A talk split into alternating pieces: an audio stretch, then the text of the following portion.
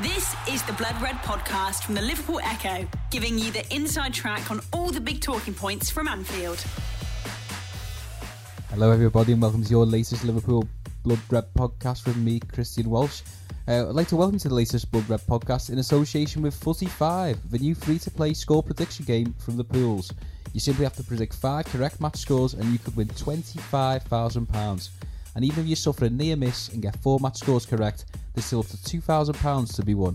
To play Footy Five this weekend, visit the pools dot com. That's the pools dot com. You need to be in the U K and you have to be over eighteen. That is very, very important. With me today are two people who are also over eighteen, so they could play this game.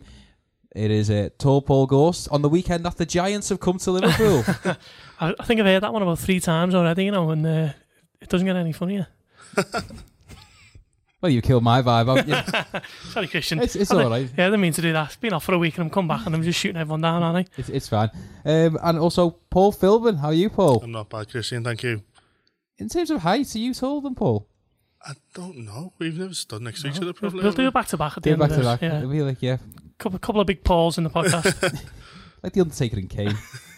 One for the W W E fans. A little bit of a, um, a little bit of an admission here. Uh, this is actually the second time we're recording this podcast. About the fourth time, to be honest, given how today's gone. But there is actually uh, the lost tapes. I think it will, will become to be known where um, Joe Rimmer, uh, Ian Doyle and James Pearce, our Liverpool correspondent, both home and away. Uh, they sat down and spoke about the Man City game, but it was deleted. Lost in the annals of time. Um, apparently James Pearce poured his heart out about his failed career at Southampton as a youngster. I think he could still do a job there. Yeah. Big number nine. He'd, he'd link up well with Danny Ings. Elbows in. Yeah, yeah, I mean, if anyone, you, you won't have seen James Pearce play football if you listen to this podcast, and I don't think you really want to, but it is, it, it's sort of like watching Kenny Dalglish in his pomp. It is, yeah. He, he he rolls his mark and he gets a shot off. But he never passes. No, no, and, not yeah, a chance. Does does not pass. But alas, this is the one that you are with. Um, that one will be unearthed in about twenty-five years' time, no doubt, and used as historical evidence against something or other. Um, so, here's talk about Manchester City. I think that is the only show in town, let's face it. Paul, I'll start with you.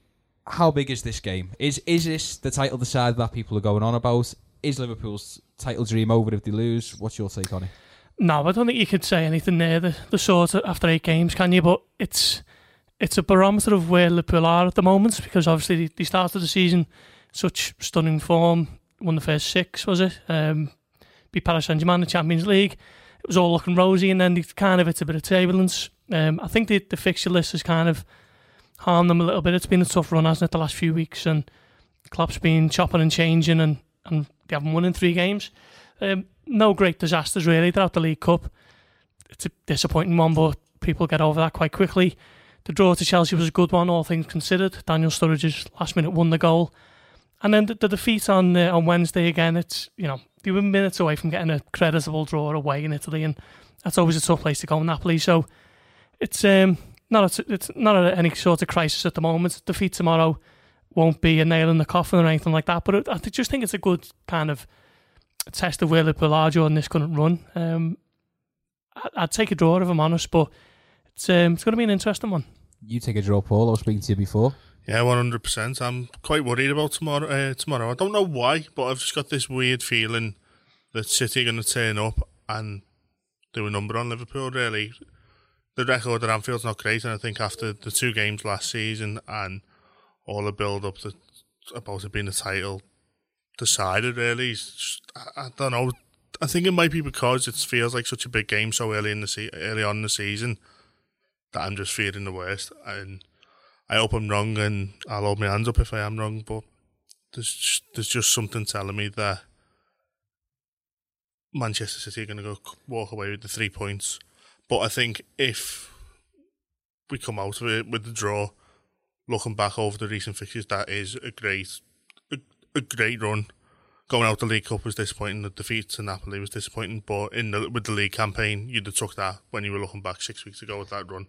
Do you think it's sort of a a byproduct of this run, the fact that you're not feeling exactly confident? Because the games like Chelsea away in the in the league, Chelsea away in the cup, Napoli away, they happen over the course of a season, but they get dotted around. One yeah. in September, mm. a couple in November maybe. But it's all happened in this ridiculous run of, of seven, well, six fixtures. This is the seventh coming up on Sunday. Do you think that's playing into your psyche a little bit? Maybe, and it's happened a few times under Klopp. Like, we've had that little sticky spell. We had one last season where we drew three or four on the bounce, and then we went to Leicester away. That was our only win. And the, the season beforehand, just after Christmas, where things went wrong. And I'm just, maybe that's what I'm thinking about, that it's happened with Liverpool over the last few years, that once we get in a bit of a sticky situation, it's tough for us to get out of it. it. But we don't know. It could be a great learning curve for Liverpool in the last ten days or whatnot. Could be the thing that, like, the side need to um, spare them on for the rest of the season. Well, everybody's saying this is a different Liverpool now. Well, not everybody, but a lot of people are, are observing that about this Liverpool team. Will this be the litmus test then, Paul? Definitely, yeah. I think um, Paul touched on it there about City's record at Anfield. They haven't won since two thousand three, have they?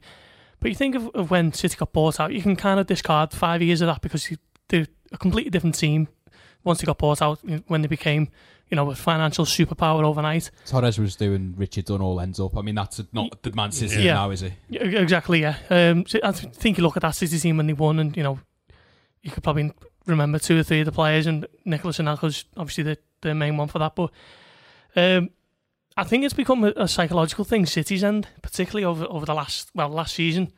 Um, let's be honest, Liverpool are City's bogey team, aren't they? They, they strolled to the title last season with one hundred points, and do you think they only lost to Liverpool and United? Is that right? Yep. Yeah. And Liverpool beat them, was it three times last season? I, I really do think that can't be overstated, City's end. I, I think Guardiola knows it. He kind of touched on it yesterday in his, in his press conference when he said, OK, Liverpool beating us, fair enough, but we won the league. And, you know, he, he wasn't wrong to state that, but certainly Klopp, more than any other manager, has, has got under his skin. And I think that kind of could play a part tomorrow. And, you know, hopefully to Liverpool's benefit, it will, because Liverpool do have that kind of almost, uh, what is it, the Indian sign over them. And, you know, long may that continue. Is it Liverpool over City or is it Klopp over Guardiola? It's it's difficult, isn't it? Because you look at Klopp, Guardiola, and, and that's Dortmund, Bayern Munich for, for half of, of the run. Was it Klopp's run seven, seven times against Guardiola? I mean, both managers have kind of got their way of playing, so they've they transferred that style of play from Bayern Munich to City, from Dortmund to Liverpool. So it's a similar style of play, but it's, you know, two completely different teams, isn't it? Different personnel. But certainly over the last year or so, Liverpool have, have got the got the measure of them. Obviously, the five nil at the Etihad, uh, extenuating circumstances with Mane sending off early on. Liverpool kind of waved the white flag that day, particularly in the second half. But um, the the three games, at, you know, the, the two games at Anfield, the two in the Champions League, Liverpool know how to, how to beat City. Um, and it kind of does... They need to be on that, on, you know, you know, where they play the, the high octane and, and the, the pre- pressing from the front. We haven't really seen that much this season, and I, I think you made a point on the podcast earlier this week where you said that um, that might be a concerted effort by Klopp to try and save legs for later on the season. But I think if Liverpool are going to get a result tomorrow, then they need to kind of bring that back and, and start implementing that as soon as they can. Is the fact that Liverpool have done this to Manchester City a couple of times last season, do you think that's a help or a hindrance? Because surely the blueprint is there for Jurgen Klopp, but at the same time, as Paul's just alluded to, Liverpool haven't really produced many performances of that ilk. I'd only really say the Paris Saint-Germain game was the one which looked like a true version of the Liverpool of last season. Yeah, I don't think it had as much of a say on the game, because at the end of the day, whoever, it sounds, it's quite cliche, but whoever turns up wins that game tomorrow. No, if City plays seventy percent and Liverpool at ninety, Liverpool will win the game. That, it's simple as that. Um, it feels like the only saving grace in my eyes is that Liverpool are going to click eventually, and it, it's felt for a few games that they're going to give somebody a hiding. I, I, I can't say it come tomorrow, but maybe maybe it got the crowd up and whatnot, and the front three, three clicking. Fingers crossed, but I don't think that the games last season have any importance on what happens tomorrow. It's a, it's different because the the Champions League games, especially, were two games. It was it was knockout competition, whereas this is just a battle in a long war with what twenty-nine, thirty games left. So We'll see. I think I, I think both sides would be happy with the point, really. Would you be happy with the point, Paul, or do you think it's, it is something about laying down a marker? I'd be happy with the point, um, but when you when you're at home and you think of Liverpool are serious about winning the Premier League, these are the games that you look back on and think that, that was where it was won. You know, just these maybe half dozen or so huge results across the course of a season. This could be one of them.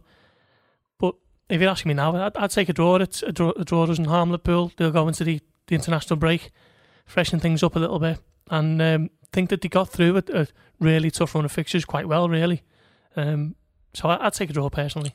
In, in recent seasons, well, the last two especially, there's been a big game around this this time of the season. I think of City going to Chelsea last season and De Bruyne scored. De Bruyne, yeah. But they played them off the park as well, didn't they? It was just the real performance yeah. of champions. And the season before, Chelsea went to the Etihad and Hazard yeah. ripped them apart. So, and it come around this stage of the season, it's got that feeling again already. Whoever wins this is going to maybe go on and win the title. It's strange how it falls around the same time every every year. It feels like an article there, and I'm and I'm struggling today, so I might I might have yeah. that one up my sleeve. Paul, thank you very much. It, I, the way I see it, uh, for what it's worth, is that, you know, Liverpool are. This is Manchester City's hardest game. If if you go and draw everybody's fixtures for the season, and you say, okay, what are Manchester City's hardest games? One to thirty-eight. This is number one, um, with a bullet. And I just feel like if Liverpool are to win the Premier League this season, Manchester City need to not take points at the very least, or certainly lose. I'd say seven of the top ten. I think obviously they'll drop points elsewhere. You probably wouldn't have had Wolves away there as as one of the top ten. Um, although, you know, the way the season's panned out at the minute, maybe you would. It's certainly looking like it was a, a decent point. But I think if Manchester City are to not win this Premier League, and I think that's how you got to look at it at the moment, is Manchester City not to win it, as, as sort of the fetus as that is, because when a team gets one hundred points, That that is yeah. the, that is the bare reality of it. For Manchester City not to win this this Premier League, I, I feel like six or seven games of that those hardest ten, he needs to be dropping points in some form or another. That's why I think it's absolutely essential Liverpool don't lose, certainly, and, you know, if they can actually, you know, win and get, take the three points. So we look at them coming out of there. Let's say they do take the victory. That seven game stretch in twenty-two days. I mean, if Liverpool do come out of this relatively unscathed, that really does send a signal to the rest of the league, doesn't it? Because you think about how they started last season, ghostly, and compared to this, it's it, it is it's night and day. Oh, one hundred percent. I think looking at it, went to Tottenham and won. Chelsea got, got a creditable draw, and if they win tomorrow, then they're three huge results in in the course of the Premier League season. And if they win tomorrow, let's not forget, they'll go two points clear heading into the international break. Two weeks down the line, they'll be resuming action, and um, they'll be top when it all kicks off. Uh, so I think that could be a big uh, big psychological point as well, to just to kind of knock City out the stride tomorrow, and then they'll have two weeks of stewing over it whilst Liverpool will be sitting pretty and uh, all will be rosy again. So it's it's a massive game, and it's, um, it's I mean, it's, it is early to say, but you'd struggle to find a, a, a bigger fixture for the rest of the season, really, um, unless you're talking really like business end of the season where they're neck and neck, and, you know, that's when you're getting into that. But so far, it's, uh, it's certainly the biggest game of Liverpool's season, and um, a, win, a win would be massive, really would. But saying that, maybe I'm just uh, pessimistic and happy to take a draw at this point. You said before, Philbo, about the front three with Liverpool. Do they need to perform to their optimum for Liverpool to win this game, or can they have another off day? I'll put that, you know, inverted commas, off day. Not necessarily at their, you know, Alec Hattrick best, but still manage to get the three points. Is, is a goal, say, is a one nil from a Van Dijk header a possibility, or do Liverpool need those from three to be functioning? I think I think they need, and two or three, two of the three have to play well for Liverpool to win. I think if one of them has an off game, then that. It'll be fine, you'd imagine. But uh, a few weeks ago, I was having a chat with my brother, um, looking at games when Liverpool have scored in the league, and that the front one of the front three hasn't scored. And I think that it was after Chelsea. It was the first time since uh, it was well over a year, mm. and it was that, like, that is a worrying stat. So, um, and yeah, I, I do believe that one of the front, well, two of the front three have to perform. I can't see a repeat of New Year's Eve a few years ago when Wijnaldum one nil. It just doesn't feel like that. Maybe, hopefully, Salah is one of those that comes out like flying. He proves a point that people are starting to... I don't know why people are starting to doubt him, but there is a little bit of a murmur, and he just needs to put that to bed. Well, the, the doubt, I think, is because, I mean, let's face it, forty-four goals last season. I don't know who, if anybody, thought that he would be able to replicate that, but it's just impossible, isn't it? It's it's it, it, it, it, you've got Lionel Messi and you've got Cristiano Ronaldo, but I'd even say their circumstances are different. Number one, they're older than uh, Mo Salah. Number two, they're in a in a different setup in a different league, and number three, you know, ultimately they are the two best players. And, and comfortably so, certainly in an attacking sense. A, you know, they are one A and one B for me of a generation. So, to while Salah was on that level last season, you know, he, he to, in order to be on that level for the rest of his career, he has to sustain it. I don't, I, I don't think anybody expected them to match it, let alone better it this season. Now, if you look at those two, was it ten Ballon d'Ors between them? Um, many people make the argument for Messi being the, the best ever. I made an argument to Ian Doyle a few weeks back saying Ronaldo's the best European player of all time. So those two are just streets ahead of everyone else, and they have been for the best part of a decade, haven't they? So for Salah to basically see them as, as peers is just a testament to how well he's done since he's come to Liverpool. forty, okay, he scored forty-four goals last season. If he gets thirty this season, that's still an incredible season, and it's still fourteen off what he, what he scored last season. So I'm not overly concerned with Salah. The, the problem is, is just the standards he's set for himself, and the way it kind of just the, the reactionary world now, and the, the kind of, you know, when he's good as your last ten minutes on social media and stuff, is that's why he's kind of getting questioned. I'm not concerned long term because he's only a goal behind what he got last season, and I think uh, kind of from October time, I think he scored seventeen and seventeen. So if he went on a similar run, you know, up until Christmas, then he, he's not going to be far behind what he was on this time last season. So I'm I'm not too worried. Yeah, he's, he's been a little bit off the pace, and it, there's a number of contributing factors for that, and we can debate that all day long, but long term he'll find his stride again. Uh, I'm convinced of it, and you know, it could even be tomorrow, couldn't it? The crowd are going to be electric. It's a huge game.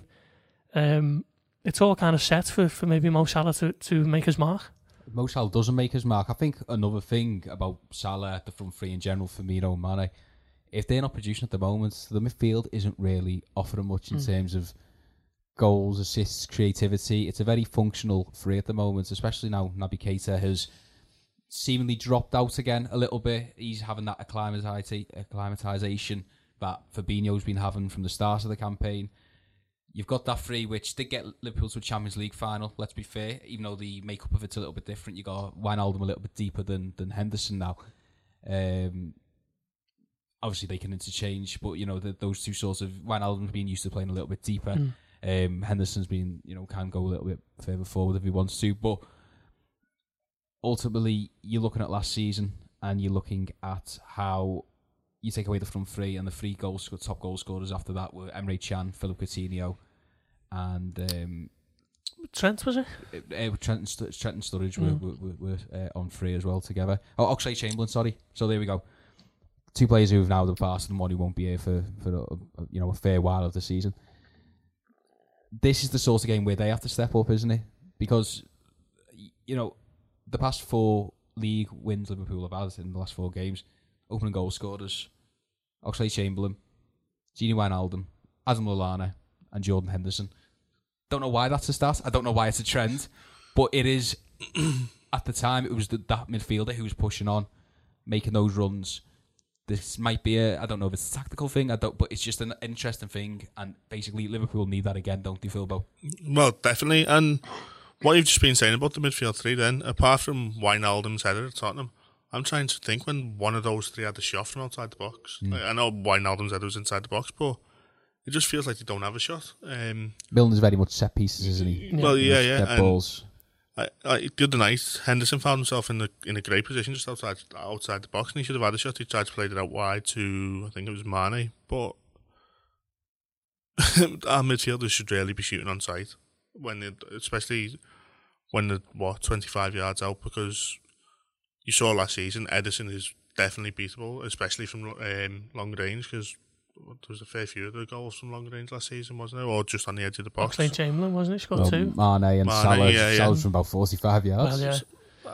Like, hopefully that is something that has been drilled into the midfield, because they really don't shoot. I honestly cannot remember them having a shot from outside the box. I think that midfield's kind of set up to extract the most from the front three, so yeah. they're in there to provide the energy, to press high, uh, win the ball back, and basically just get it forward as quickly as they can, and, and just let the front three cause the havoc. But Liverpool need the front three to be on the top yeah, game. Yeah, so when, when when the front three are on fire, and the, the focus is very much on well, what are these contributing in terms of goals and assists, and, and that's that's the worry, isn't it? I wouldn't particularly say... Georginio Wijnaldum aside, he, he what did he get, ten for Newcastle in, in like a number ten role, um, and he, he scored half a dozen I think in his first season. Uh, Milner's obviously uh, on penalty duties, that, that's where it has come from, and Henderson doesn't get many, so you are looking at, at a lack of, of goal scoring threat really, aren't you, from midfield? Hopefully Naby Keita can can look at that long term, but It, it is a worry for Klopp, and it, it's it's certainly an issue if the front three aren't firing. You mentioned Keita there. I mean, he was in training yesterday with a with a you know a one-on-one coach. So yeah. I mean, he'd probably be on the bench if if anything at best for Liverpool on Sunday. But is he the sort of player who you know Liverpool really do need to step up if the front three aren't working, or, or well, just in general though, because ultimately you can never have enough goal threats, and and you know Liverpool have lost over the past six to twelve months, Philippe Coutinho, Emre Can, who did grab a few goals from, from running from deep. They've lost Oxlade-Chamberlain for a while, who was certainly finding his goal-scoring groove in the second yeah. part of the campaign. And as as you said, I, I, I, it was I think it was Trent with three goals. I think Sturridge also had three. Lallana as, as well. He's another one. Lallana's another one who who did he did you know they haven't had Lallana for quite a while now. Certainly at the full speed that he could be mm-hmm. at. He, he notched a fair few in Klopp's first full season as well. So you know, it's is Keita the man to, to take on that mantle. Yeah, you've you've got to give him time though, haven't you? Everyone needs time to kind of settle in and adjust. And he's shown flashes of, of what he'll bring. He'll he'll kind of knit the attack and midfield together, won't he, by carrying it. He, he's a dribbler. He can carry it twenty, fifteen, twenty yards, no problem. And we've seen that against West Ham, didn't we, on the opening day when he just turned from the centre circle, laid it into Robertson, who put it in for Salah, and it was one nil.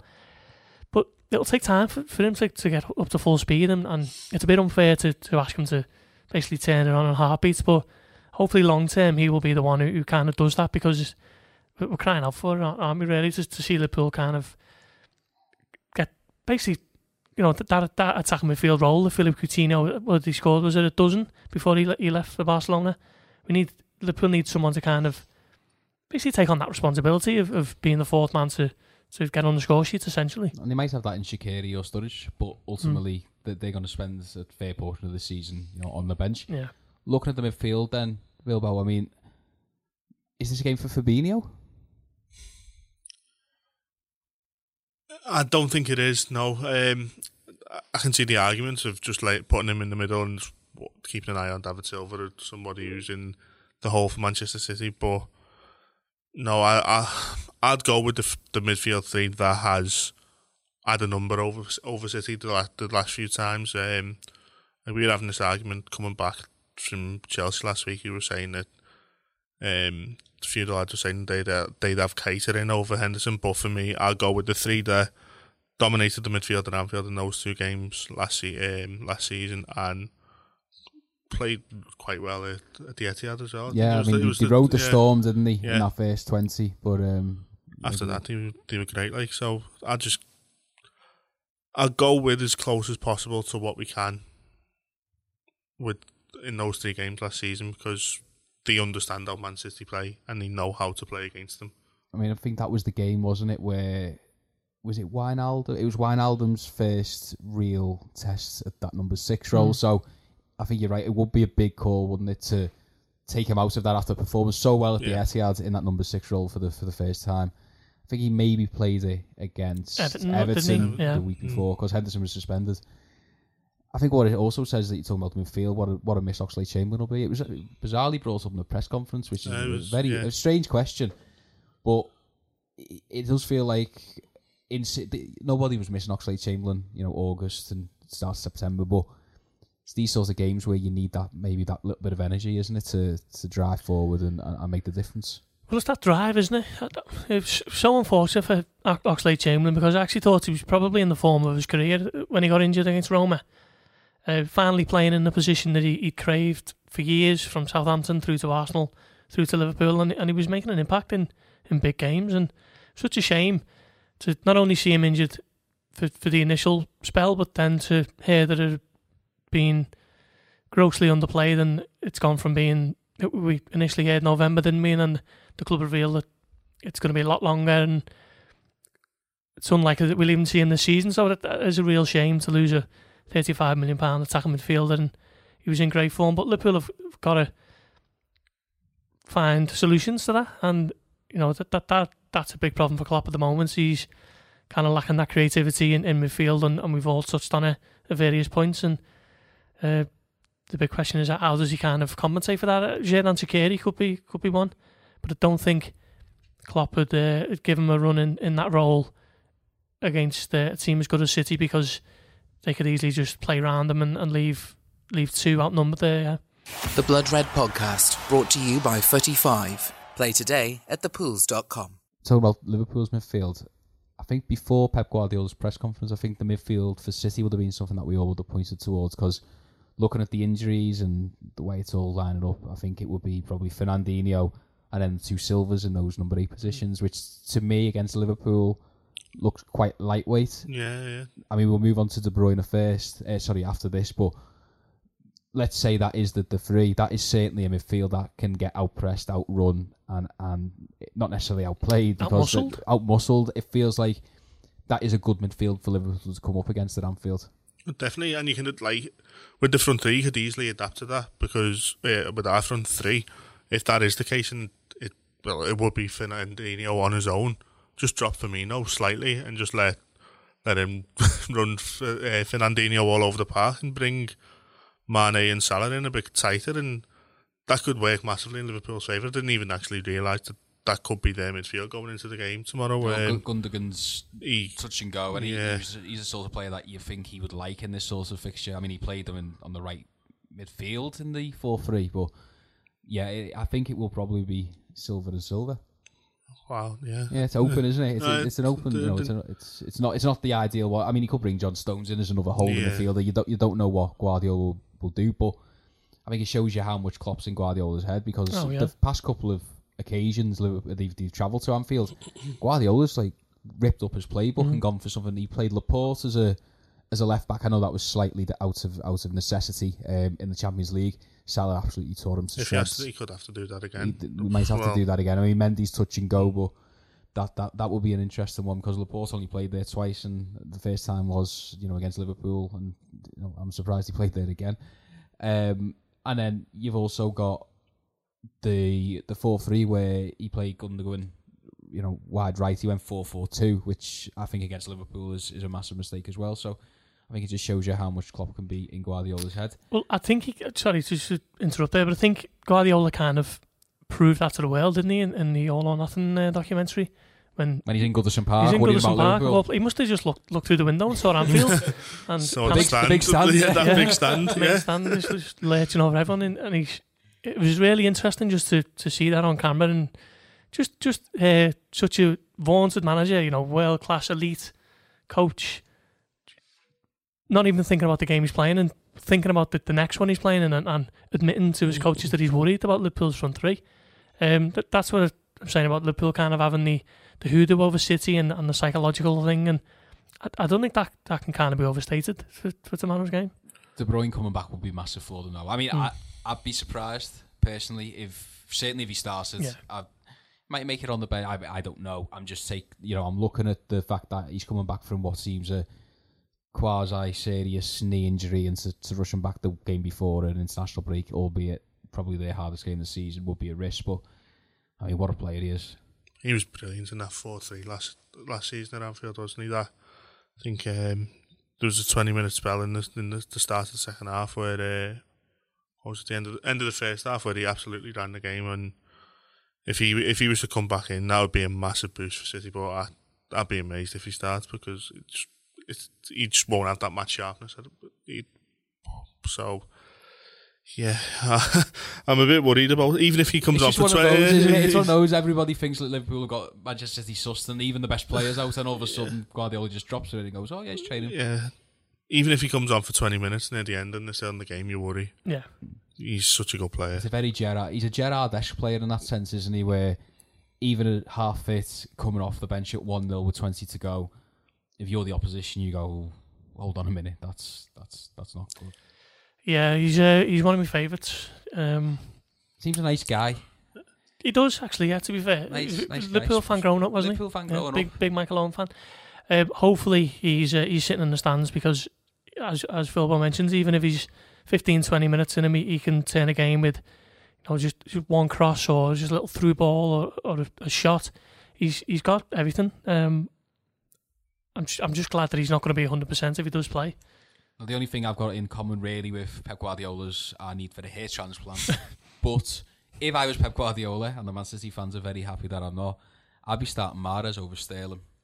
Now, even though yeah. Sterling's yeah. been far better um, than Mahrez this season, even though I think Sterling's been in fantastic form, is it going to be a case of every single time Raheem Sterling comes to Anfield, Liverpool fans should worry, and this will be the this will be the game where he finally does something? Or are we going to be in this perpetual situation where Sterling, everybody worries about Sterling doing something, but ultimately he goes home and he's done absolutely nothing? You'd, you'd think, wouldn't you, sooner or later that the pattern's going to change, but it's shown absolutely no signs of it. Every time he comes up against Liverpool, it doesn't really matter who the left-back is. He just has a, a torrid Flanagan, afternoon. Flanagan, eh, not Flanagan, sorry. Robertson, Moreno, yeah. Milner. But, but Flanagan, it, you know, first two minutes, wasn't well, it? it was just Flanagan, after the, yeah. the League Cup, the yeah. Nil, yeah. Sorry. He'd given the old Sunday League into these and kicked them into the into the crowd, and then he barely got a kick after it. It's um, but the the talent of the player would kind of make you think that sooner or later it would change, and it is going to change. Um. Just really hope it isn't Sunday. But yeah, I, I do think that there, there is value in what you're saying about starting Mahrez ahead of Sterling if if you were Pep Guardiola. Um, but I, I think I think if he does play on the right, Robertson's got, got that aggression about him as he needs to kind of get into him early, and he's he's kind of um, he's quite clever, Robertson. He'll know that, and, and he'll he'll probably do that if Sterling does start. And it's just about how Sterling responds to it, because he's going to be in for terrible abuse from the from the stands, isn't he? Let's face it. Liverpool fans will probably never forget the way he left in, in those terms in two thousand fifteen. Threatened to, to not get on the plane, didn't he, at one point, when they were jetting out to the Far East? And I don't think he got on the plane. I, yeah. I was covering that. All, I don't think he actually ended up going out. It was all just a sour end, wasn't it, to, to his Liverpool career. And Liverpool weren't anywhere near the threat for Manchester City at the time. And to get fifty million for him, it was good value then. You kind of think he, he might be worth a little bit more now with the amount of goals he's adding to his game. But yeah, um... It's just it's a, it's a curious one. He, he doesn't just doesn't enjoy coming back to Anfield. Are you going to enjoy going? Well, you're not going I'm to Anfield. Not going tomorrow. But um, you know, do you think come seven o'clock, is there any part here, Paul, that thinks you will have enjoyed watching Liverpool against Manchester City? Have we have we managed to persuade you here that there's there's, there's, there's some sort if you of if you the the midfield what you've uh, suggested has given me a bit of hope, but um, Milner will be big, won't he?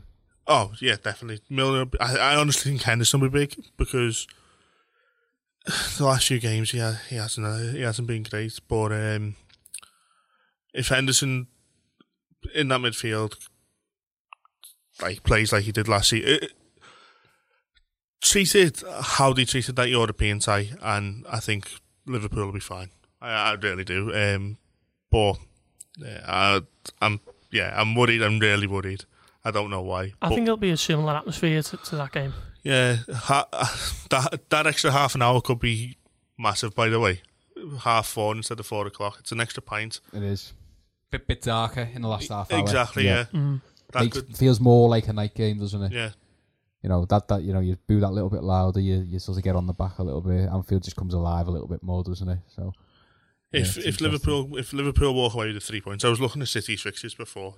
Their next eight, they've got to play um, the other four of the big six. I think the next away games are Tottenham, Tottenham and Manchester yeah, United. Got, yeah, they've got Tottenham, Chelsea, United. They've got to go to West Ham and a few other games. So if Liverpool come away with three points, then you'd take that, because even though City are great, you look at them fixtures, they're not going to win every game. Well, I'd be amazed if they did, to be honest.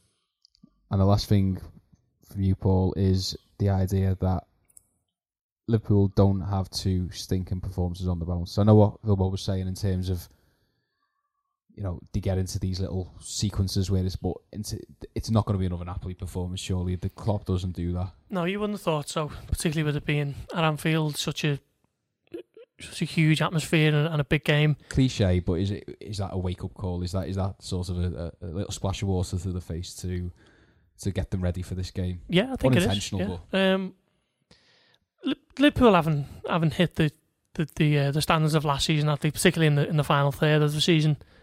Um, but they haven't needed to be so far, and, and the, the, they got the same amount of points as Manchester City heading into mid October, and it, it's them v City to basically go into into the international break top of the league. And I think it'll be a, a great atmosphere, and I, I, I, I do kind of expect Liverpool to show up, but the, the issue is the team that they're playing are, you know, the best team in the league, so it's going to be a great game, and it's going to be a fascinating one, like it always is, between two uh, two iconic managers, and really looking forward to it.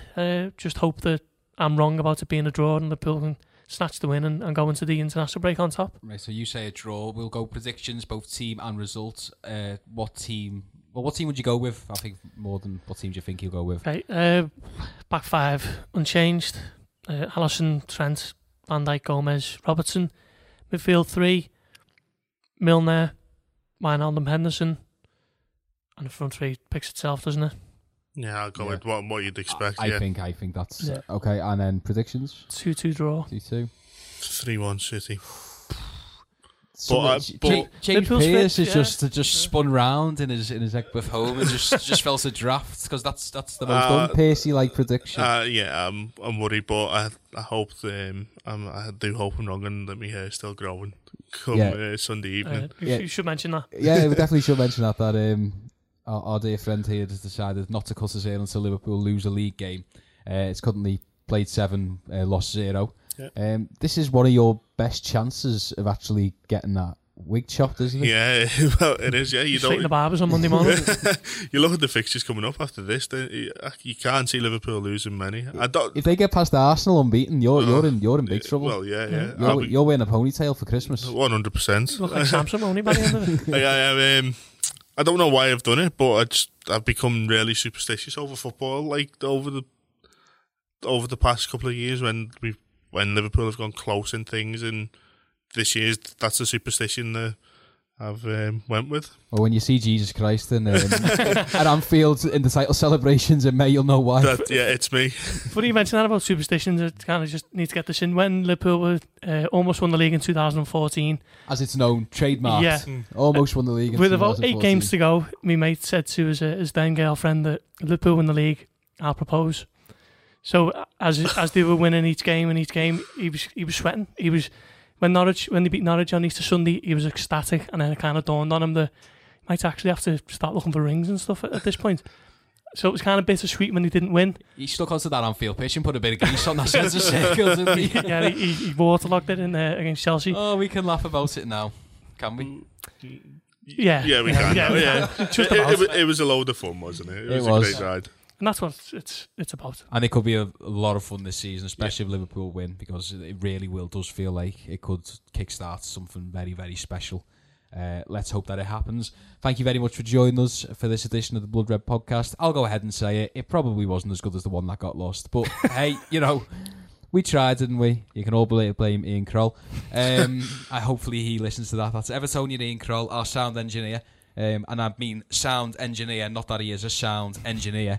Um, and also just a, a reminder that, you know, this one, the past, the past one, the lost one, whichever one that you'll listen to, please go review all of our podcasts, subscribe, listen, tell your mates. We love what you uh, what you say to us. We we like all the feedback. So please, whatever podcast app that you use, whether iTunes, Android, whatever, rate, subscribe, give us a nice little comment. We'll be back.